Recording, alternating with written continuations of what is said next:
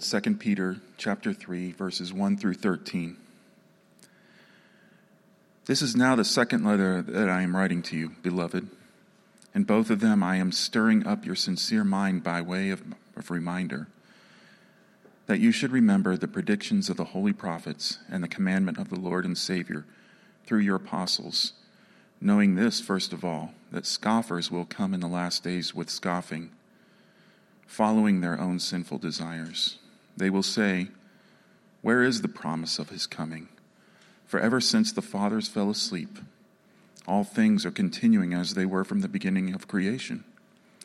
For they deliberately overlooked this fact that the heavens existed long ago, and the earth was formed out of water and through water by the word of God, and that by means of these the world that existed was the earth that with water and perished but by the same word, the heavens and the earth that now exist are stored up for fire, being kept until the day of judgment and destruction of the ungodly. But do not overlook this one fact, beloved, that with the Lord one day is as a thousand years, and a thousand years as one day. The Lord is not slow to fulfill his promise, as some count slowness, but is patient towards you not wishing that any should perish, but that all should reach repentance. But the day of the Lord will come like a thief, and then the heavens will pass away with a roar, and the heavenly bodies will be burned up and dissolved, and the earth and the works that are done on it will be exposed. Since all these things are thus to be dissolved, what sort of people ought you be to be in lives of holiness and godliness, waiting for waiting for and hastening the coming of the day of God, because of which the heavens will be set on fire and dissolved, and the heavenly bodies will melt as they burn. But according to his promise, we are waiting for new heavens and a new earth in which righteousness dwells. This is the word this is God's word.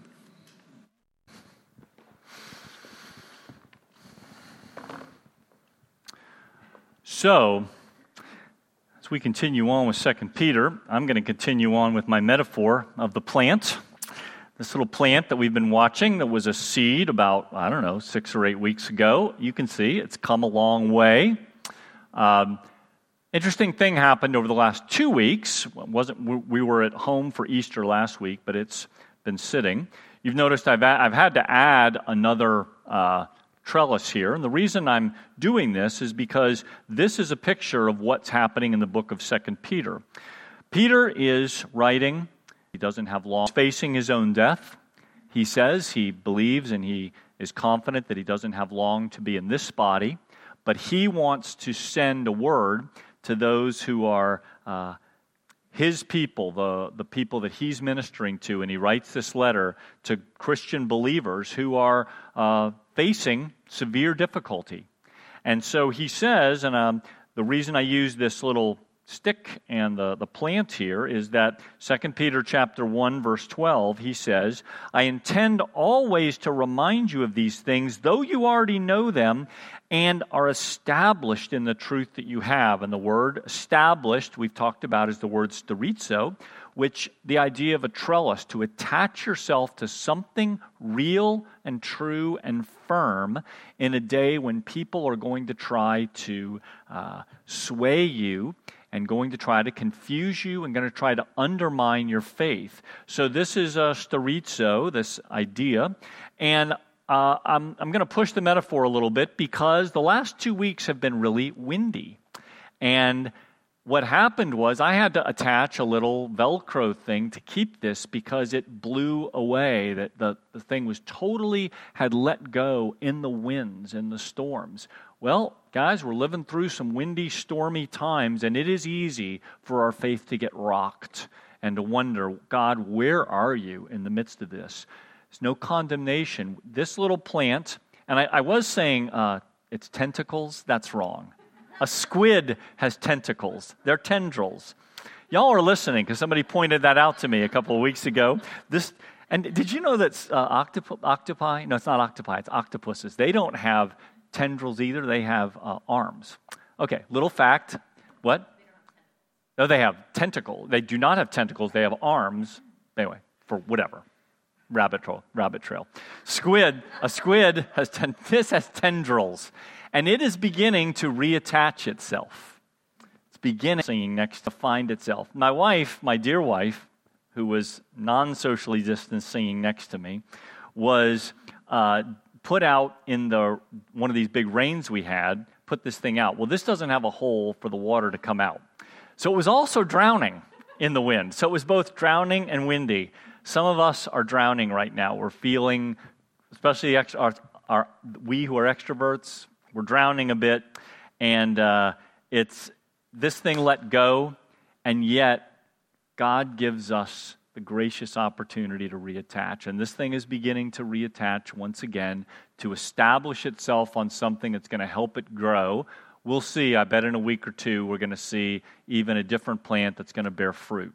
When we come out of this time that we're in now, let's be established more in truth, not have it shaken to the core. So Peter says, Look, there are people out there who are trying to shake your faith. They are specifically trying to undermine what we have taught you and what Jesus has taught you. And rather than fixing yourself to the truth, they are saying,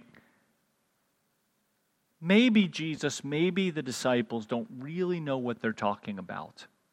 Now, the specific thing that they were referring to, these false teachers, the ones we, three weeks ago, we referred to them and taught a bit about what they were doing. But specifically, what they were undermining was this idea that Jesus Christ is going to come a second time.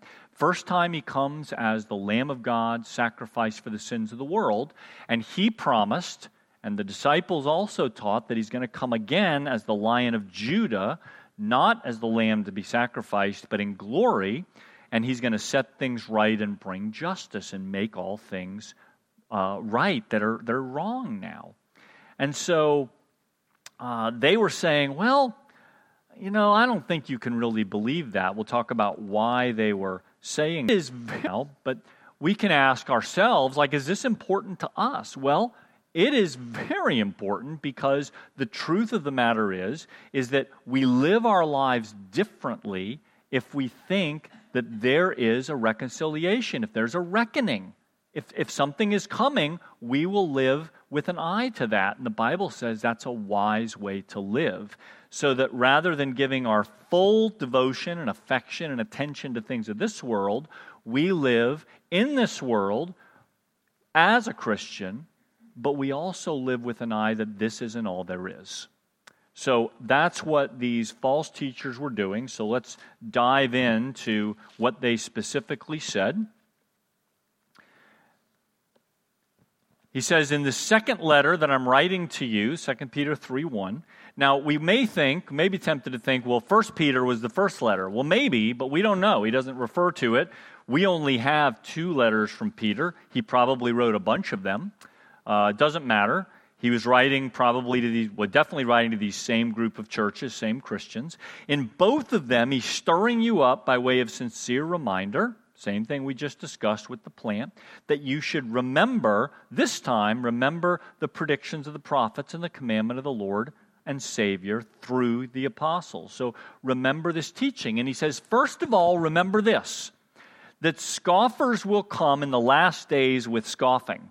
It's a great line. In the, in the, um, in the Hebrew, I was looking at, uh, looking at how the original text is, and it's great. It says, In last days, they comes those scoffing scoffers.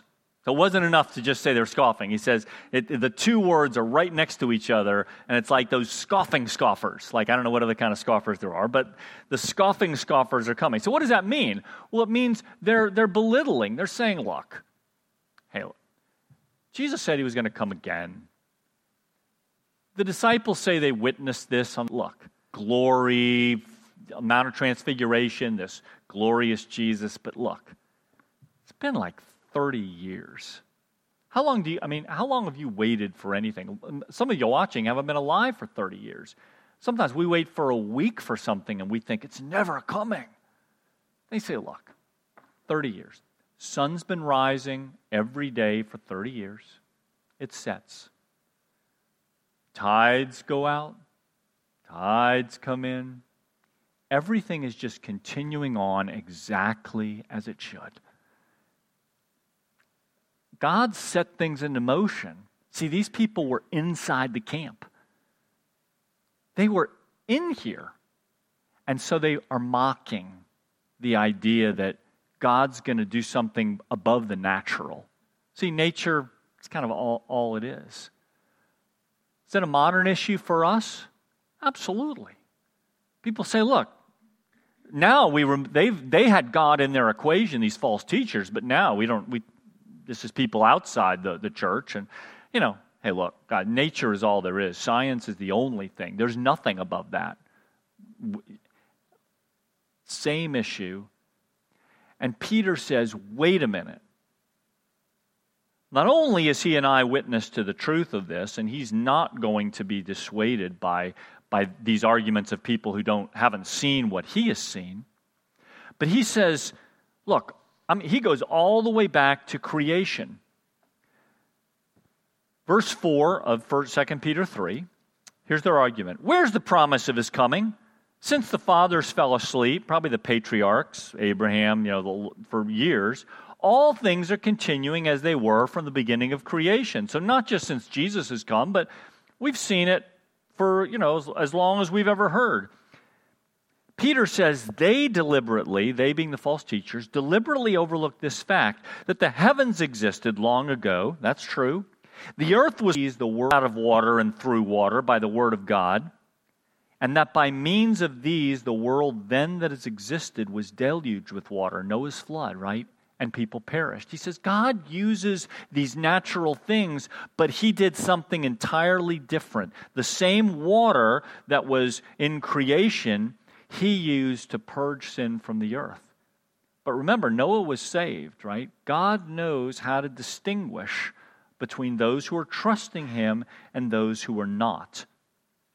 And then Peter says, by the same word, the heavens and the earth that now exist are stored up for fire, being kept until the day of judgment and destruction of the ungodly. So he says, water destroyed the earth in the flood the first time, fire the second time. We will come back to that in a minute.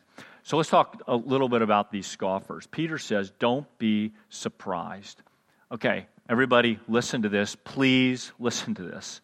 There are people always have been, always will be, who claim to be Christians in our context. In their context, they were followers of Jesus, and even before that, those who were teaching within the Jewish context. But there are people who will claim to be believers, who will teach things that are contrary to God's word. Please, please measure what everyone says by what is taught in God's word. Jesus said it. He said, Many will come in my name it's Matthew 24, claiming to be Christ. Watch out, Jesus taught.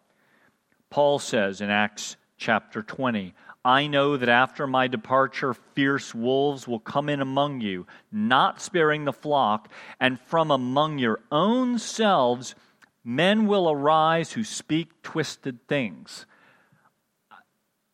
again, we, we talked about, or are we going to point to who's the false teacher? No names. It's up to us to not be gullible and naive and think, well, just because some what they're saying, just because someone is within the church, ordained within some denomination, that what they're saying is right. Many people have had their lives wrecked and ruined by saying, well, thus and so taught this, and I did it that way, and it all fell apart. God must not exist. The Bible must not be true. Well, guys, you can't assume scoffers, mockers, those who don't take God's word seriously can be like wolves among the sheep. So be wise, all right? Second, the mocking and this belittling and this disdain, um, is not usually reasoned arguments. It's, it's people who just say, hey, common wisdom. Look, anybody knows that this whole Christianity thing, this whole miracle thing, this whole God being above and beyond nature, come on, we're modern people, right? They were saying this in the year 30, right? We're modern people. We don't buy into this whole virgin birth or resurrection from the dead. Come on, it's all metaphor. Peter says, I saw it. Remember that what we are rooted to, the sterizo, Peter says, is the resurrection of Jesus Christ. We celebrated it last week. If that is mere metaphor, if, if he did not rise as a dead man to a living man from the grave, Paul says we are most to be pitied. Okay, so let's not back down and let those in our culture or any culture who would mock our faith get away with that. Finally, their idea was that if there wasn't a reckoning, then you can do whatever you darn well please. What does it matter? What do our lives really matter? if there's no, God doesn't sort out in the end own idea. And so for them, Peter says, look, they've got their own ideas of what they want to see happen in their lives, and to do away with a reckoning with the coming of the Lord fits their agenda perfectly. In the book of Jude, which we're also drawing from since these books are uh, very similar, he says in verse 17, of the book of Jude talks about these same people. But you must remember, beloved, the predictions of the apostles of Jesus Christ. They said to you, In the last time there will be scoffers. There are those scoffers scoffing again, following their own ungodly passions. It is these who cause division. They're worldly people, they don't have the Spirit. And he says, But you, beloved, build yourself up in the most holy faith. So, this is what we want to do during this time not listening to people who are going to tear down, but to those who would build up. Let me just take a, a very brief diversion and just look at two phrases because they come in the Bible a lot and they come in this uh, book several times. Two phrases in the last days and in the day of the Lord. All right. When are the last days? Are we living in the last days? All right. I mean, for the last, since I've been a Christian for 45 years, and I grew up, we were in the last days. Are we? Yep. Bible says Jesus was born in the last days. The last days have, eh, are used as a time, it's used quite broadly. Definitely since Jesus came, and at Pentecost, because Joel says, in the last days, the Spirit will be poured out on all flesh. So most people feel like the last days have been occurring for about 2,000 years. Now, there's the last days, and then there's the last of the last days. There's the last days. And in those last days, we, that's a time we don't know exactly when the last days of the last are. Are there signs it might be now? Sure. Have there been signs before? Sure. We better assume that they're pretty soon. It makes sense to live like we don't have forever in terms of this world and this earth. In 1 Timothy chapter 3, there's a whole, Paul has an entire discussion of what life will look like in the last days. And he was writing again, thousands of years ago, but he felt like he was living in them now. And it was, again, the love of many growing cold, scoffers, mockers. And guys, it's, we've seen it. We've seen it consistently throughout time. So we should live with this sense that, you know what? The day of his, the day of his coming, the day of his approach, could definitely be now. It's a wise way to live. Second phrase, the day of the Lord. Once again, it's used very broadly in Scripture. It's used first back way back in Genesis. Jacob uses the phrase, the day of the Lord. What it indicates is a, a nearness of arrival. And in the Bible, it can have both a near and a far fulfillment. That this day of the Lord can be his appearing at a time in history, but also many of these prophecies seem to refer to a time at the end of all things. One thing we do know, well, uh, several things we do know. Human arrogance ends at the day of the Lord. Scripturally, that's what we learn. Specifically, you can look at Isaiah 2:17, but it's all throughout is that when humans begin to rise up and say, "We know. We have all the answers. We don't need God." It's not faith or God that does anything. The day of the Lord will typically set that arrogance to rights. Second thing we learn is that it's going to be unexpected at some level. The day of the Lord, it says, is going to come like a thief in the. You lock the door. If the thief didn't know, right, if you knew when the thief was coming, you'd lock the doors, you'd prep for it. We don't know. So there's a, there is a sense in which the day of the Lord, the day of his salvation, the day of his promise, the day of fulfillment is going to be a surprise. Don't be surprised that it's a surprise. You do a lot better if you think, Lord, today? Why? Here's the, the point of 2 Peter, and we're going to catch two more principles, but here's the point. 2 Peter 2, I mean, sorry, 2 Peter chapter 3, verse 11. Since all these things are thus to be dissolved, we'll talk about that fire in a minute.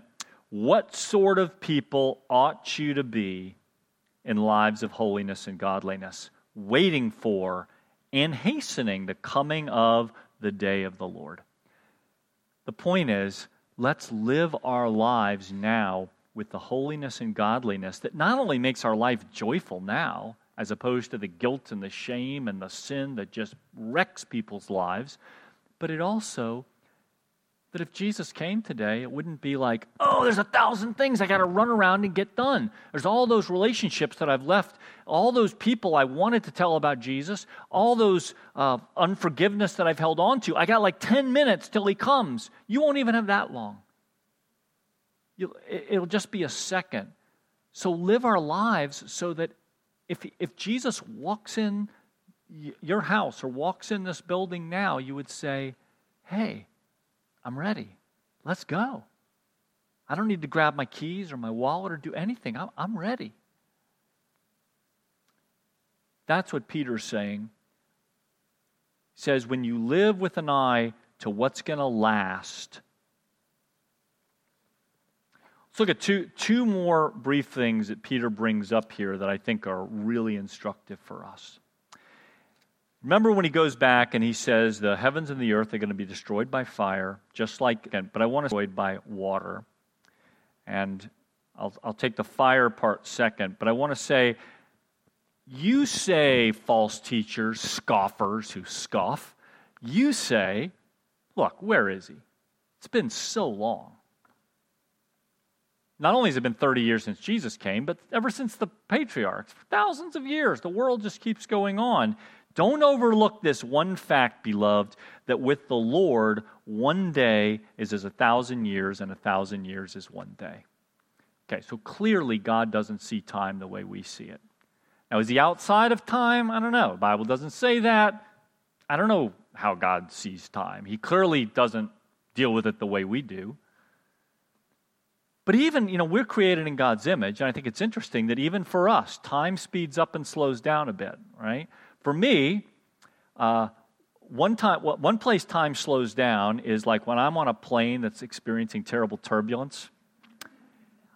I'm like, I will look.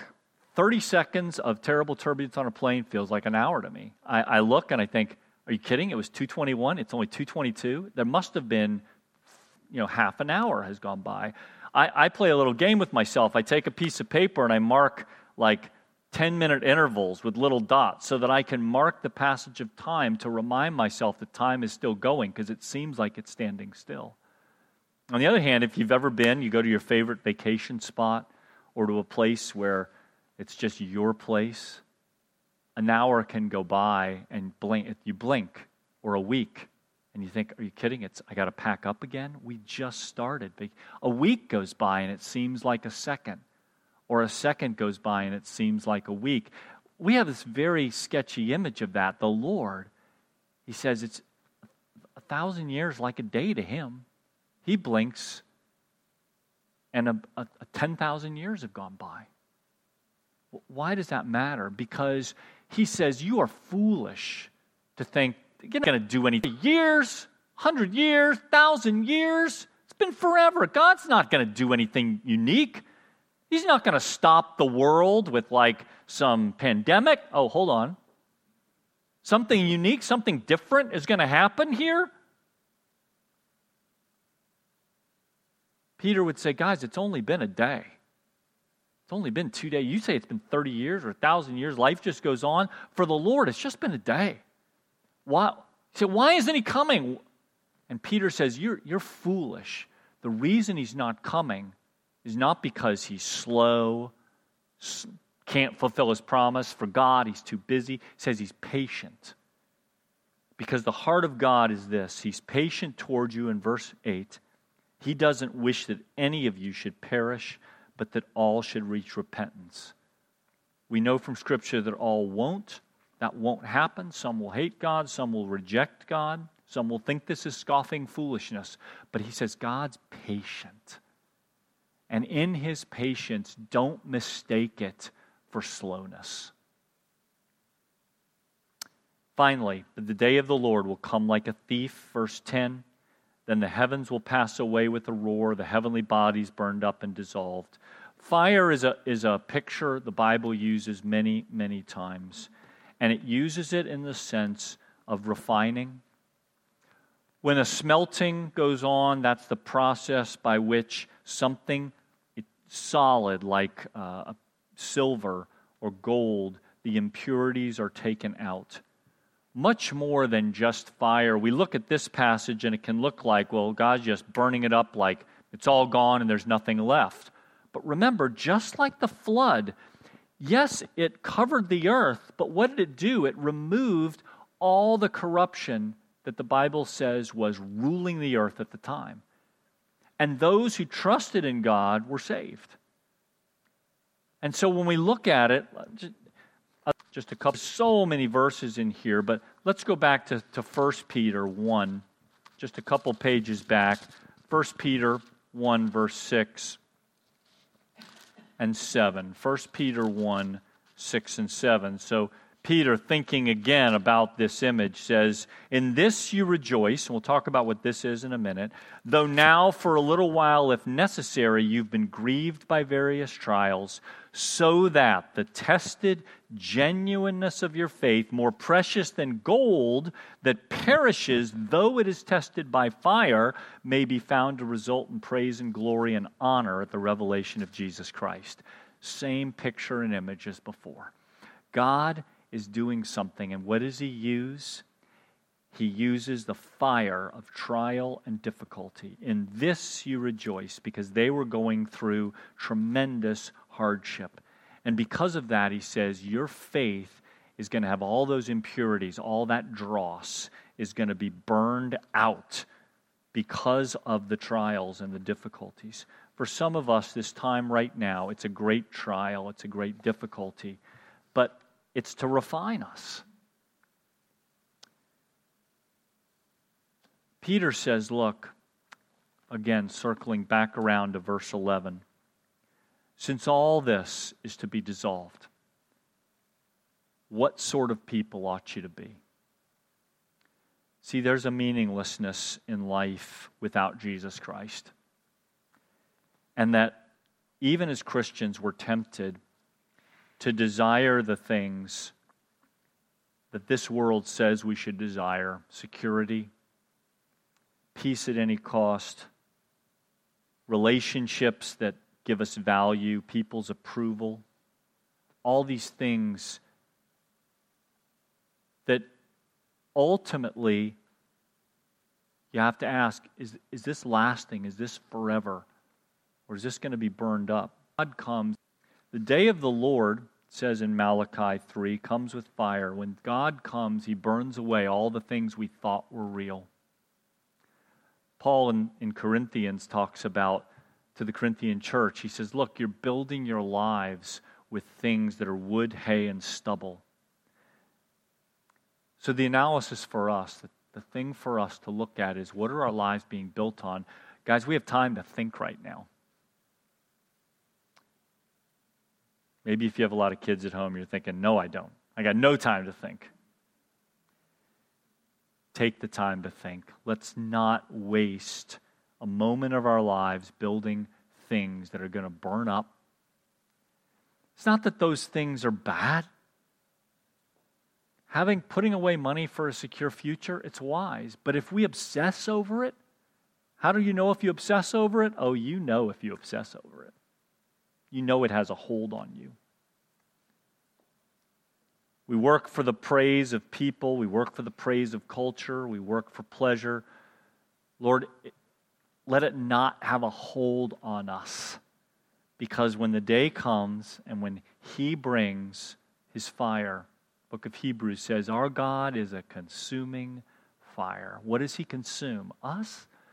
He consumes the thing that were never meant to last in the first place. And all that we do apart from Christ, when we don't do it, don't do it in faith, don't do it as unto Him, there's a sense of the temporalness of it. I want to close with Jude, who gives this tremendous way for us. And I, I, was convicted as I read this this week. Um, some things he uh, admonishes us to. This is Jude, verse 21. Keep yourselves in the love of God. Wait for the mercy of our Lord Jesus Christ that leads to eternal life. Them, have mercy on those who doubt. Save others by snatching them out of the fire. See, if we, if we teach people that you can't, your life will be burned up if Jesus isn't at the center because he's like that precious gold and silver. He doesn't burn up in the fire all through Scripture, when he goes into the fire, whether it was Daniel and the, uh, not Daniel, uh, Shadrach, Meshach, and Abednego in the book of Daniel, they, they weren't consumed by the fire. Why? Because they had something precious and lasting. We don't scoff at those who doubt, we have mercy on them. We help others. And finally, we show mercy with fear though we hate even the garment stained by the flesh. So, even though we live in a world where there's a lot of things happening that we wish weren't, there's a lot of things happening that we know aren't right. We as Christians are called to something different, to live lives in that inflammable sense so that we're fireproof because we've trusted in the Lord. Would you pray with me, please? Lord, would you teach us what sort of people we ought to be as Peter admonishes the church? Lord, help us not to think lives of holiness and godliness are sort of boring lives. That's the another lie the world has put out that I'd rather be with the sinners who are having fun than with the saints who are somehow uh, not. Lord, we know the lie is that, Lord, the True godliness and true holiness brings us the excitement, the adventure, the joy that can't be snatched away.